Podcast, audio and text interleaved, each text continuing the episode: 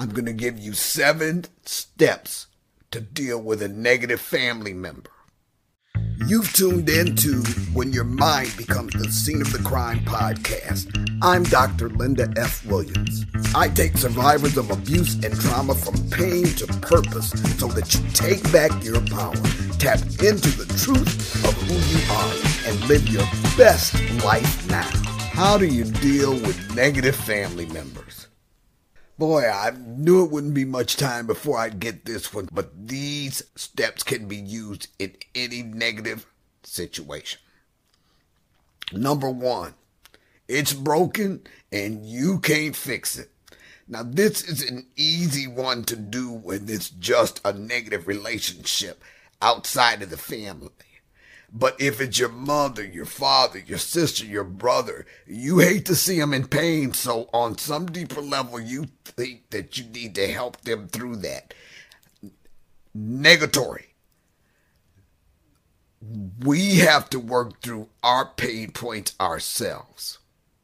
So they have to work it through themselves. Understand that you can't fix that broken thing. So don't even try and get that whole mindset out of the mix when it comes to your having to deal with this constant negativity. It's broken, but you can't fix it. That's job one. Number two, stand your ground and never let them see you sweat.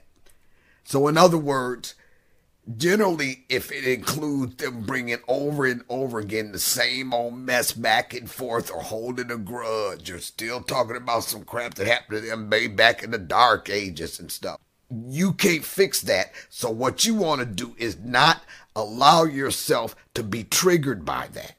So generally, if it's a family member, they're to know how to trigger you. Say some stuff, accuse you of some stuff, just dig, dig, nit, nit, nitpicking certain things, whether it's something you, you did in the past or, or some kind of thing that they perceive as being negative in your character, some family event that they want to blame you for. You don't want to get into another heated argument with this mess. So the thing is, you're going to have to do a lot of internal work to to to not let them see you sweat or not let them trigger you. Now, when you first start this process, it's going to be about fake it till you make it. So you better get your poker face together because no matter how much they trigger you inside, if you haven't dealt with that yet, in order to start that process, you want to learn how never to let them see you sweat and stand your ground. When you see them begin to start trying to stir up that same old negativity with you, you just choose not to go there period. Don't get drawn into the argument. Oh my goodness, they it gonna be so easy for them to draw you into an argument because all they got to do is push button number one and off and flying. You're not gonna get anywhere with that. You've been there, done that. You've gone to that argument level before, and now you're still here answer asking this question. So number two is you're going to stand your ground, and you're not going to let them see you sweat. In other words, I'm not going for that you're not going to pick up that little nugget that they're dropping for you to, to, to deal with. And you got to make up your mind before you even get there what you're going to do in order to make sure you don't pick up that nugget. And what you're going to find as we move through these steps is that I'm giving you a whole bunch of boundaries to draw with yourself. Okay. We can't control others. You can tell others what you really won't put up with. But what's your game plan for when, not if, but when they go there again? Cause they gonna go there again. What you gonna do? So you have to draw some boundaries with yourself and get a proactive plan. Okay, I know I'm going to this Easter dinner. I know so and so is gonna be there. They're gonna be trying to put. They're gonna say that they're gonna start this argument again. What am I gonna do to ensure that I don't bite that bait and that I, I stay centered, focused, and in control of my own behind? Because I can't control theirs. What are you gonna do? at the end, I'll give you some more tips on how to deal with this. Number three, one and done. One and done. Okay, I get it. So now you're here. You've been through this crap before. You might have to go through listening to this thing one more time. But this time, you're going to sit and you're going to let them get it all out. And at the end of that conversation, and like I said, you can't be triggered. You can't argue with them. This is not a time for you to defend yourself. Just let them know. Let's, okay, we're to go here one more time. After eh, get it all out without your interruption, you're to have to tell them, look, that's the last time we're to have this conversation. Now, don't do this if you ain't ready for this one. If you're not ready for one and done, then then you can't say that because the power of this is when you that you said what you said, and you ain't gonna say it no more. You, because this is where we stand. I'll let you get that all out. Now we're not gonna have this conversation again. But like I said, don't do this till you're ready. Because once you let that out your mouth, you got to stand that same ground. We're not gonna have this conversation again. Okay? So let them get it one and done and be done with it. You know what's behind a lot of that is they're not feeling heard.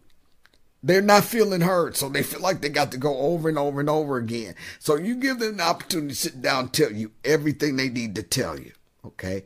Find out what they want to make this better. Yeah, you know I mean, let them talk it out and then be done with it. You showed them the respect of hearing this one last time, and at the end, the understanding is that we're not going here again.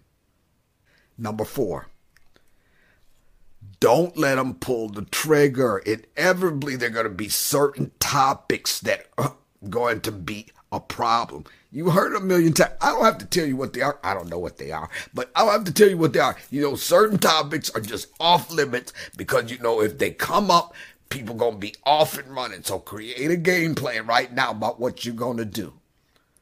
If that's if the topics start leaning that way, especially if it's one that you've done in number three above, where you want it done and talk, we ain't having this conversation no more. This, this is how you deal with that. I'm gonna give you this. I'm gonna give you this little communication nugget right now. So in any situation with anybody, family member or otherwise, say you draw a boundary in yourself that um, you're not gonna be hearing them talk about how the French fries ain't hot enough. Just as an example, okay? The French fries can be any family situation that just keeps coming up over and over again. Okay.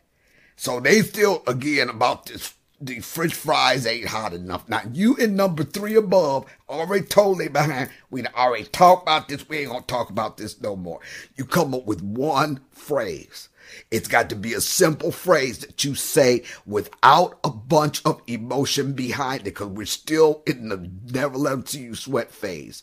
Once you have talked about that and you know that you ain't going there no more, there's one phrase and it has to be the same phrase.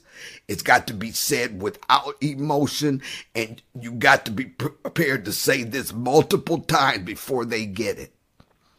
Now, I don't know what that phrase is going to be for you. It's got to fit who you are, fit the situation. But let's say the fries ain't hot enough for the 900th time, dad gummit. Okay? So, just to give you an example, we've already talked about that. That's off limits. So let me see what would I say to them. Do I look like McDonald's to you? No, that's wrong. That's a bad attitude. Help me here. Okay, we talked about this. The fries are not hot enough. I can't fix it. So for me, I'll say in this situation, we talked about this. The fries ain't hot enough. I can't fix it. Now I've got to be prepared to say it exactly the same way every time without any emotion. And by about the third or fourth time you say it, they're gonna get sick of hearing that from you and they're gonna begin to know that, okay, every time I talk about the fries ain't hot enough, I'm gonna hear fries ain't hot enough. We already talked about that. I can't fix it. Now that's some kind of psychological conditioning. So even though they just have a compulsive need to talk about deep fried not being hot enough. They gonna talk about fried not being hot enough with somebody else. They not gonna bring that to you anymore. Mission accomplished, mission successful. That's a little communication ploy. You can use in any situation where you don't want to be drawn into the crap anymore. Come up with a simple phrase. You repeat that phrase repeatedly every time that comes up in conversation. You say it without emotion. You say it the same way every time, and then you're done with it. So you can't just say the fries ain't hot enough. I can't fix that. Yada, yada, yada you have to be ready to walk away, leave the room. Now, my leave the room tactic, you can leave the room and still be sitting there. You can leave the room and talk about these fries again. And so I'll start playing at dinner. It'll look crazy if you have to. Dinner, right? Or I'll be thinking about what I'm going to read tonight, whatever. Or, uh, I, I got gonna have to make this appointment to see the doctor or let me make lunch with fr- whatever it is. Go somewhere else in your head while they talking about these fries. Whatever the thing, the negative thing is, leave the room. Sometimes you have to physically leave the room. You ain't got to be in the huff. Look, that's what I talk about drawing boundaries with yourself. When you draw boundaries with yourself, you ain't got to be angry with nobody. Please, I've decided I ain't going here no more. So just don't go there no more. Use the communication tactic I showed you and let me know. I gave that communication tactic to somebody who was having a real issue with somebody. I gave them that they said on the third time they didn't have to hear that from that person again. That person quit talking to them about that. It looked like poof, they disappeared. It works every time. Number five, draw the line and don't cross it. Draw the line and don't cross it. Period. You know from experience what subjects are going to come up. You've drawn the line, use the communication tactic that I just gave you, and step on. Now, don't ever utter out of your mouth anything you're not willing to do. So don't be giving all of tomatoes or if you do it again, I'm going to slap you down. You ain't going to slap nobody. So let that come out your mouth. Now, I, I'm to admit that some people get off of being stuck on stupid, okay? And if this conversation has to come up again, it only can come up again with us. So you're drawing the line here and you're not to cross it. If you see evident ch- change in that person. If if if the if the further discussion you know are confident will result in some evident change, then go ahead. But other than that, you're not crossing that line. It comes up, you use your communication tactic, move on, leave the room. Sometimes you have to just leave the room. Whatever, just long as this is the deal. The whole goal of these exercises is that you don't become stressed. So that means if Joe in the family, if Uncle Joe can keep triggering you and triggering you and triggering you or causing you stress in some area, then you might have to, you're going to have to go internal and find out why that keeps triggering you and address it at its core. Because the goal of this is to back people off of you long enough for you to be able to work through your own stressors and your own triggers. It's not to be constantly triggered. You want to be at peace in the middle of this mess if I'm not wrong. Number six, don't take it personally. Don't take it personally. Just like you can't control nobody else, they can control what triggers you. Now, I'm still stuck on the fact that people be doing this mess on purpose just to start some crap. Okay, that's all the more reason for you to eliminate the trigger so that they can't pull it. Okay, so the, my, my, the way to look at this is like this: Joe is stuck on stupid. I can't fix Joe. Okay. So I just know he can't do no better. So when people got the case, got the case of the can't help it, that's what I call it. They, they, they're just stuck. You can't change that. Quit taking it personally. That's who they are. Hello. So that means that until you can figure out why you keep getting triggered, address that trigger at its core, you need to just un- look at like this. They stuck on stupid, got the worst case and can't help it in the world, but that ain't your responsibility. And they're equal opportunity knuckleheads. That means It could be you. It could be the peanut butter jar. It could be Mary Sue. It don't matter who. They stuck on stupid, got case can't help it. And whoever's in the line of fire gonna catch that mess. So quit taking it personally. You're gonna have to not take it per- personally in order to really objectify this whole thing and move away from it. Number seven. It's them or you. There it is. It's them or you. It, it's me or you. Okay. There will be situations where you have to just disengage from that family member. Period. It doesn't matter what's coursing through your veins. So what? You didn't make the decision to be related to this joker. Male or female, you didn't make that decision.